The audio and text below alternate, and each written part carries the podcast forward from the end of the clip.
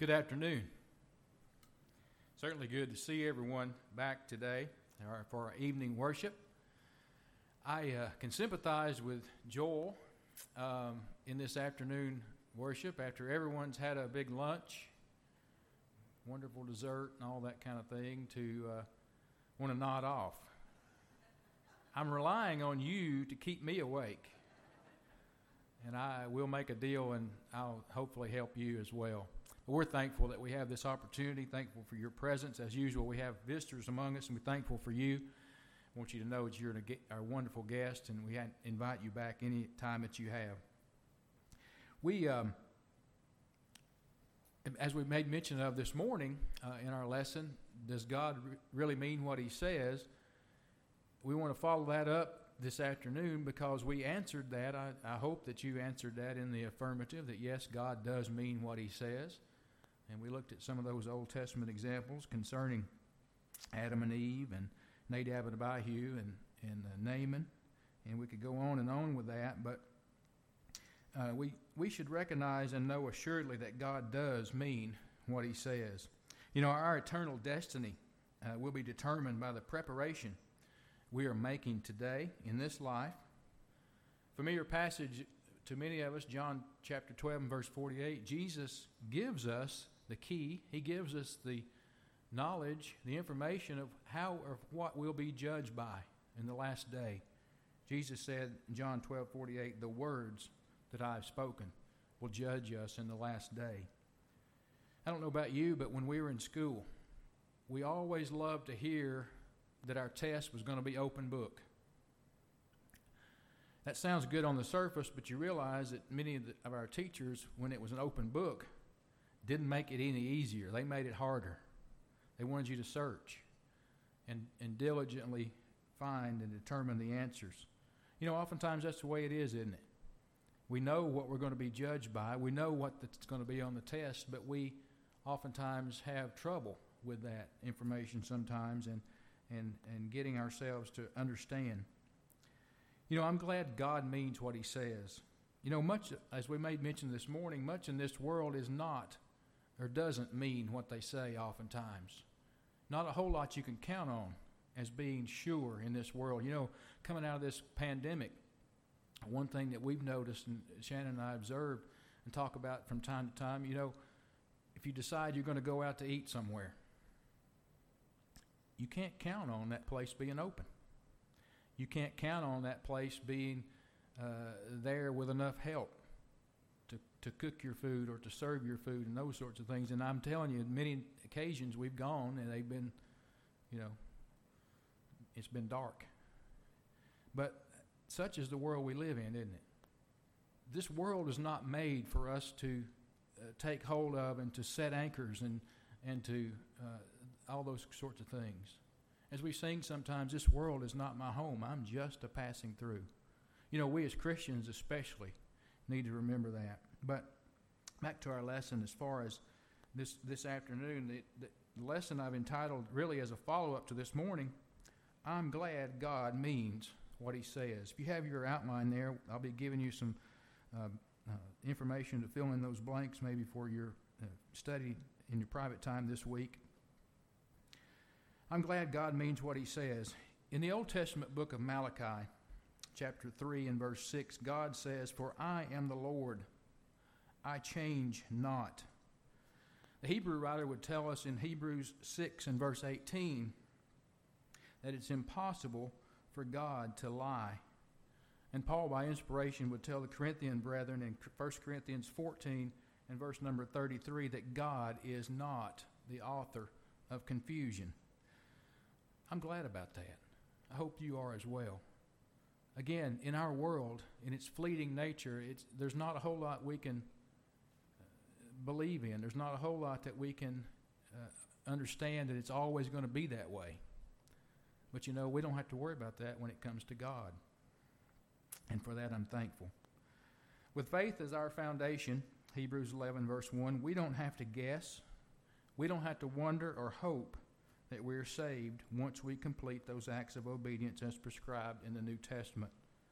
In this lesson, I want us to look at several areas of the Christian life or benefits of Christianity, if you will, wherein we should be glad God means what He says. And I'll tell you, this is not an all inclusive list. This is just some things that I thought of that I am personally glad about. Number one, I'm glad God means what He says about Jesus Christ. If you have your Old Testaments, turn to the book of Isaiah, chapter 53. a Very familiar passage. We call Isaiah the messianic prophet because he, he wrote so much by inspiration about the Messiah, the coming Christ. He wrote, beginning in verse number one Who has believed our report, and to whom has the arm of the Lord been revealed? For he shall grow up before him as a tender plant, as a root out of dry ground. He has no form or comeliness. And when we see him, there is no beauty that we should desire him. He's despised and rejected by men, a man of sorrows and acquainted with grief. And we hid, as it were, our faces from him. He was despised. We did not esteem him. Verse 4 Surely he has borne our griefs and carried our sorrows, yet we esteemed him stricken, smitten by God, and afflicted. But he was wounded for our transgressions, he was bruised for our iniquities. The chastisement for our peace was upon him, and by his stripes we are healed. All we, like sheep, have gone astray. We've turned every one to his own way, and the Lord has laid upon him the iniquity of us all. He was oppressed, he was afflicted, yet he opened not his mouth. He was led as a sheep or a lamb to the slaughter, and as a sheep before its shears is silent. So he opened not his mouth. He was taken from prison and from judgment. And who will declare his generation? For he was cut off from the land of the living. For the transgressions of my people he was stricken. And they made his grave with the wicked, but with the rich at his death, because he had done no violence, nor was any deceit found in his mouth. Yet it pleased the Lord to bruise him, put him to grief. When you make his soul an offering for sin, he shall see his seed, he shall prolong his days, and the pleasure of the Lord shall prosper in his hand. He shall see the labor of his soul and be satisfied. By his knowledge, my righteous servant shall justify many, for he shall bear their iniquities. Therefore, I will divide with him a portion with the great, and shall divide the spoil with the strong, because he poured out his soul unto death. He was numbered with the transgressors, and he bore the sin of many and he made intercession for the transgressors. Who are those transgressors that Isaiah is writing about there? And you, me and you. You know, there are over 330 prophecies in the Old Testament concerning Christ, many written some 1,500 years before he was born. Each one fulfilled in the person of Jesus of Nazareth to the minute degree truth. God's wrath was satisfied in the shedding of Christ's blood on the cross. In contrast to the world's religions, we serve a risen Savior. You know, all the religions, the major religions we can name in this world, all their quote unquote leaders are dead and buried. Ours is alive and well and seated at God's right hand. He's our advocate with the Father the propitiation or the atoning sacrifice for our sins. 1 John 2 and verse number 1. So I'm thankful that God meant what he said about Jesus Christ. Secondly, I'm glad that God meant what he said about forgiveness. About forgiveness. You know, forgiveness is one of those things that, you know, we really don't think about much until we need it. And then we think about it a lot. And we're so thankful and glad that it's available to us. Jeremiah chapter 31. Jeremiah 31, verses 31 through 34. Incidentally, this same passage is repeated in Hebrews 8 and in verse and Hebrews 8 and in chapter 10. Jeremiah 31, 31 beginning. Behold, the days are coming, says the Lord, when I will make a new covenant with the house of Israel, the house of Judah, not according to the covenant that I made with their fathers in the day which I took them by the hand to lead them out of the land of Egypt. My covenant which they broke, though I was a husband to them, says the Lord. But this is the covenant that I will make with the house of Israel after those days, says the Lord. I will put my law in their minds, and I will write it on their hearts, and I will be their God, and they shall be my people. No more shall every man teach his neighbor and every man his brother, saying, Know the Lord, for they shall all know me, from the least to the greatest, says the Lord. Here's the key For I will forgive their iniquity, and their sin I will remember no more. With the forgiveness of sins, we don't have to fear the wrath of God. You know, this morning we made use of the Old Testament, and we saw the wrath of God in some of those cases. Um, and we don't like that, do we? But we don't have to fear the wrath of God. Jesus' blood has obtained eternal redemption. Hebrews 9 and verse 12. You see, when we sin, we offend God's holiness. And his justice cries for death. Romans 6 and verse 23. However, his mercy would not allow him to punish us without a second chance. Therefore, his love provided a substitute to die in our stead, someone to satisfy his wrath, Jesus, who gave his life a ransom for many. Matthew 20, verse 28. Accordingly, when we're baptized to wash away our sins, Acts 22 16, we can live happily knowing that our sins are forgiven. We are no longer the children of wrath that Paul talks about in Ephesians chapter 2 and verse 3. You know, someone may say, I don't forgive I don't feel forgiven. Am I saved? How many of us have had that same thought? As Christians, we believe in God and we believe in His grace, but at the same time, we cannot shake our feelings of guilt. Is that not sad? You see, there are some who feel forgiven, but in actuality, they're not. They have not done what God requires for forgiveness, and despite their feelings, they carry the guilt of their sins. At the same time, there are some of us who do not feel forgiven, even though we are. They've done what God has required for forgiveness, but cannot seem to forgive themselves and successfully forget about their mistakes of the past. With forgiveness, we should be the happiest people alive. We know condition, uh, forgiveness is conditional. But God has given us the condition, the terms of those things, and the ability that we can to uh, be obtain forgiveness. First John chapter one, verses seven through ten, familiar passage to us. John there says, "If we walk in the light, as He is in the light, we have fellowship with one another, and the blood of Jesus Christ, His Son, cleanses us from all sin." If we say we have no sin, we deceive ourselves, and the truth is not in us. If we confess our sins, He's faithful and just to forgive our sins and to cleanse us from all unrighteousness. If we say that we have not sinned, we make Him a liar, and His word is not in us. God's word provides us the terms of forgiveness, and we need to live with the knowledge that we can be forgiven.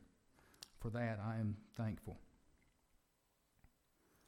Point number three I'm thankful that God meant what he said about salvation. Look at Romans chapter 5. Romans chapter 5, verse number 6, beginning. Paul, there, the inspired writer, says, For when we were still without strength, in due time Christ died for the ungodly. For scarcely for a righteous man will one die, yet perhaps for a good man someone would even dare to die. But God. I love that phrase, but God. Go back in your private study if you want something kind of fun to do. Go and find all the times where it says, but God.